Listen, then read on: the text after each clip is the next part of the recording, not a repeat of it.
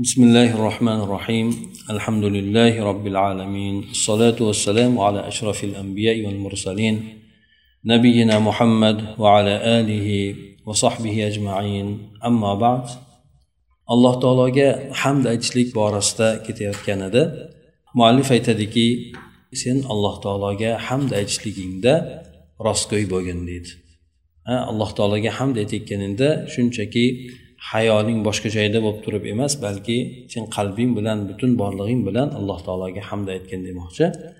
Bu yerda hamd aytishlikni hamma holatlaringga hukmron qilishlik bilan deydi. Ya'ni hamma holatlar insondagi bu ichki holati bo'lsin tashqi holati bo'lsin yaxshi ko'radigan holati bo'lsin yoqtirmaydigan bir ustiga tushgan biron narsa bo'lsin o'sha narsalarni hammasida ham alloh taologa baribir hamd aytishlikda hukmron qilishlik bilan hamd aytishligingda chin rostgo'y bo'lgin deb kelyapti.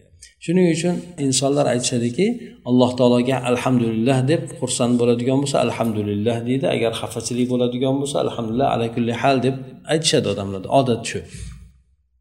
Nima bo'lganda ham alloh taologa hamd bo'lsin ya'ni bundan yomonidan saqlabdi deb aytishadi. Hattoki o'sha narsani hikmati sendan g'oyib bo'lsa ham. Ya'ni nimaga o'sha xafa bo'lgan narsang yoki qayg'u bo'lgan narsangni tushganligi hikmat sendan g'oyib bo'lsa ham baribir yaxshi ko'rsang ham yomon ko'rsang ham hamma narsaga alloh taologa hamd aytavergin deydi. Va yana shuningdek hamd aytishlikni nafaqat tilingga balki butun a'zolaringni hammasiga ulashgin deydi yoki sallit deb o'shani hukmron qilgin. Ya'ni butun a'zolaringni hammasi bilan alloh taologa hamd aytgan til endi faqatgina hamd aytishlikka o'rganib qolganu lekin boshqa a'zolaringga ham o'sha hamd aytishlikni o'rgatgan dedi. Negaki har bitta a'zoni o'ziga yarasha hamd aytishligi bor. Har bitta a'zoni o'ziga yarasha hamd aytishligi bor. Endi eng hamdi yengil bo'ladigani esa til bilan bo'ladigan hamd aytishlik deb aytilgan ekan. Bandalar alloh taologa hamd aytishlikda alloh taoloni kim qanchalik biladigan bo'lsa o'shanga qarab turib kimdir oz hamd aytadi kimdir ko'p hamd aytadi. Banda qachoniki robbisini bilishligi kuchayadigan bo'lsa shuningdek alloh taologa hamd aytishligi ham kuchayib ziyodalashib boradi. Negaki bunday bo'lgan paytida insonni qalbini oldida parda ko'tarilib ketgan bo'ladi parda ochilib ketgan bo'ladi. Qanchalik alloh taoloni inson biladigan bo'lsa o'zini qadrini shuning bilan birgalikda biladida alloh taoloni qudratini qanchalik biladigan bo'lsa inson o'zini qudratini qanchalik ekanligini bilib boradi. Ilm borasida ham boshqa narsalar borasida ham inson alloh taoloni qanchalik biladigan bo'lsa o'zini qanchalik ojiz ekanligini bilib boradi.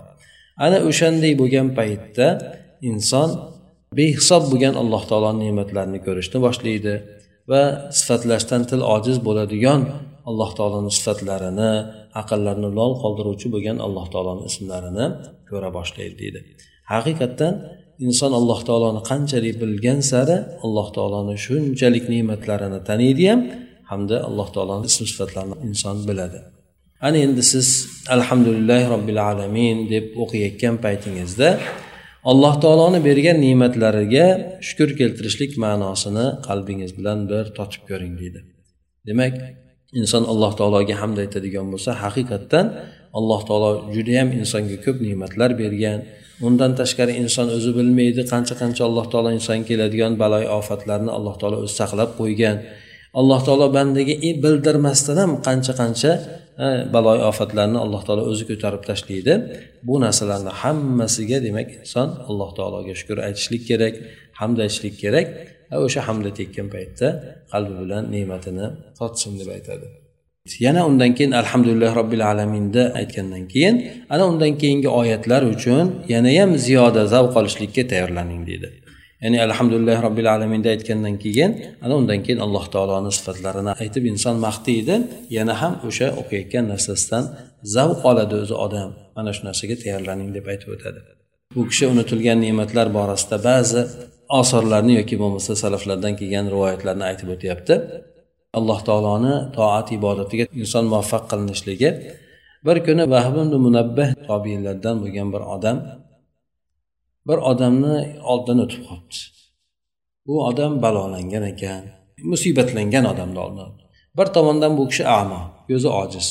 Undan keyin ikkinchi tomondan esa bu kishida og'ir kasallik haligi mahov degan kasallik va yana o'tirib qolgan shol bo'lib qolgan yurolmaydigan uni ustiga yarim yalang'och kiyimlari ham butun emas ya'ni kambag'alligidan qiyinchilik holatda shunday o'tirib qolgan. Bu odam o'sha holatida ham alloh taologa bergan ne'matlariga hamd aytayotgan ekan shunda aytadiki فقال له رجل من أصحاب وهب أي شيء بقي عليك من النعمة تحمد الله عليها يعني o'sha vahb munabbih kishi bilan birgalikda bo'lgan shogirdlardan bittasi aytgan ekanki ya'ni sizda qaysi ne'mat qoldiki alloh taologa hamd aytyapsiz ya'ni ko'zingiz amo bo'lsa moxov bo'lsangiz o'rningizdan turolmaydigan shol kasal bo'lsangiz yana aytili yarim yalang'och bo'ladigan bo'lsangiz yana qaysi ne'matiga alloh taoloni hamd aytyapsiz? Ya'ni hamma yoq musibatga to'lib qolibsiz.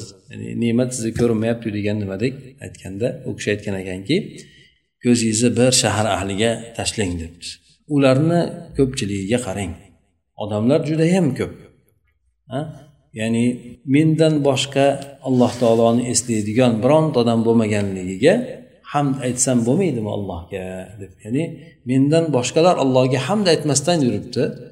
O'sha allohga hamd aytadigan qilib qo'yganligiga hamd aytsam men bo'lmaydimi deb bu kishi shunday deb aytgan ekan.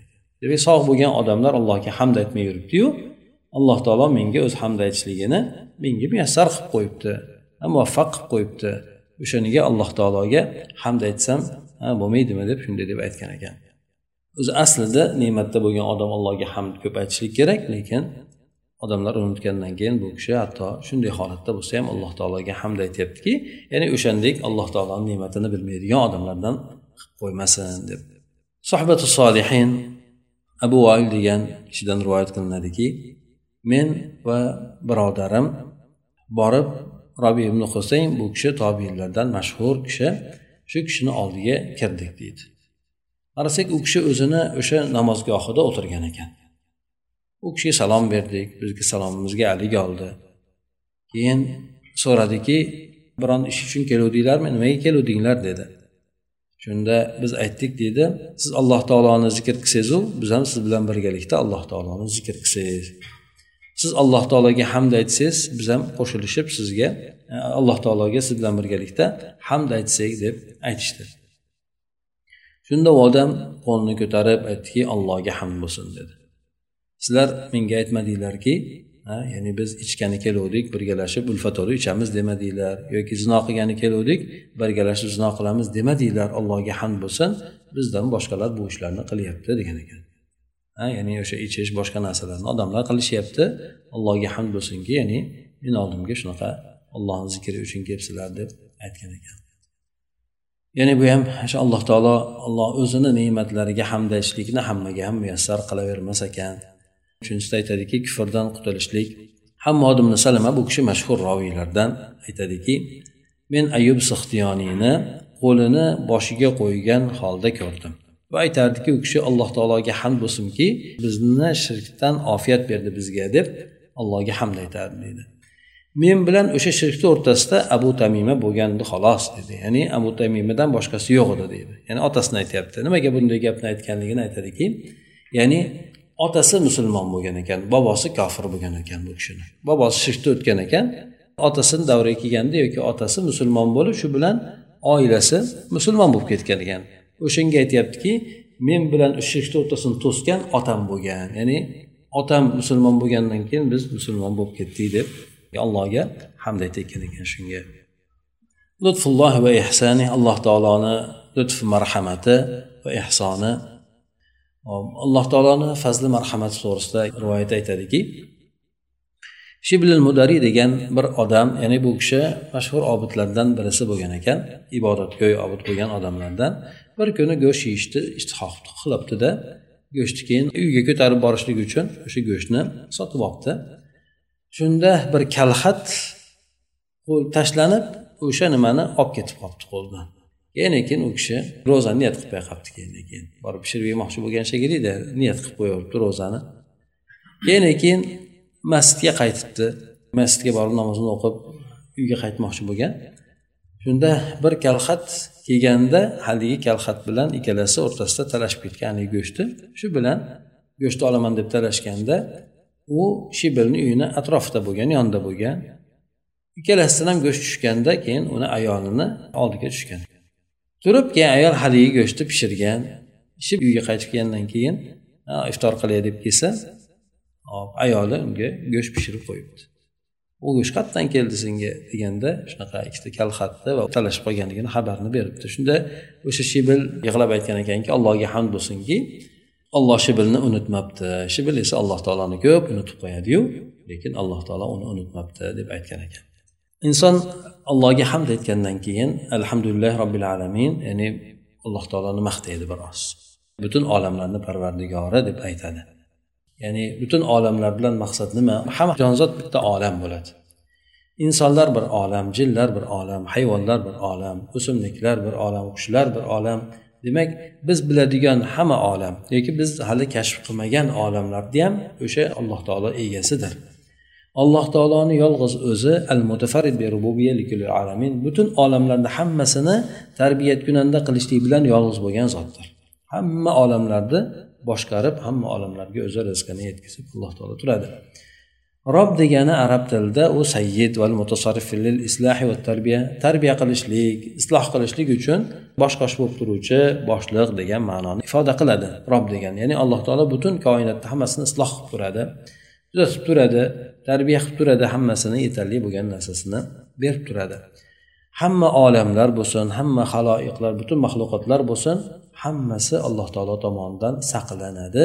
Alloh taoloni tataahadu rioyatalloh alloh taoloni rioyasi esa ularni yo'qlab turadi. Demak alloh taolo har ularni o'ziga o'zini tashlab qo'ymaydi.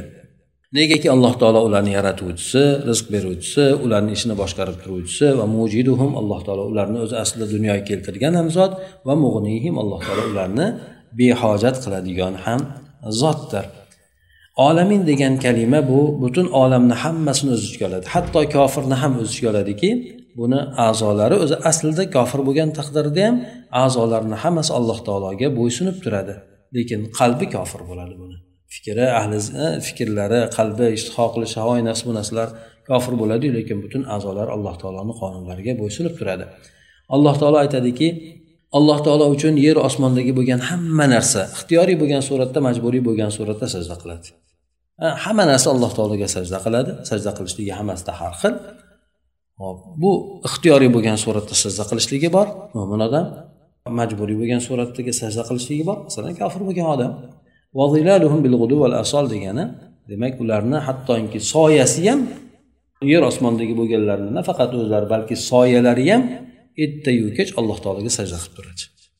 Soyalari ham allohga sajda qiladi. Shu borada hasan basr rahmonlar aytgan ekanlarki degani ala kafir kofirni qaramaysizmi? Uni soyasi e, uni soyasi degani butun uni jasadi degani. A'zolarni hammasi alloh taologa itoat qiladi faqat qalbi itoat qilmaydi degan ekan. Mujohid ham aytgan ekanki kafir yusolli va huva la yusolli kofir bo'lgan odamni soyasi namoz o'qiydiyu lekin o'zi namoz o'qimaydi deb aytgan ekan. Shundan demak butun insonlarda hammasi nafaqat insonlar balki butun maxluqotlar hammasi alloh taologa sajda qiladi bo'ysunadi. Allohni qonunlaridan tashqariga chiqib ketmaydi. Musulmon bo'lsin kofir bo'lsin. Lekin bu shuning uchun haligi nima qilgan paytida insonni a'zolari aytadiku qalbiga o bizni haqqimizda xudodan qo'rqqin bizni do'zaxga tushib qo'ymagin demak qalb boshqa jasad boshqada endi. Misol jasadlari hammasi ko'pincha qalbi hobiy bo'lib ketib qoladi. qalb ya'ni nima qilsa o'shanga ergashib ketadida baribir iloji yo'q qalb kofir bo'ladigan bo'lsa jasad ham azobga tushadi lekin jasadlarni boshqalarni o'zi asli suratda alloh taologa itoat qiladi deb aytishgan ekan mufassirlar سبحانك اللهم وبحمدك نشهد أن لا إله إلا أنت نستغفرك ونتوب إليك اللهم انفعنا بما علمتنا وعلمنا ما ينفعنا وزدنا علما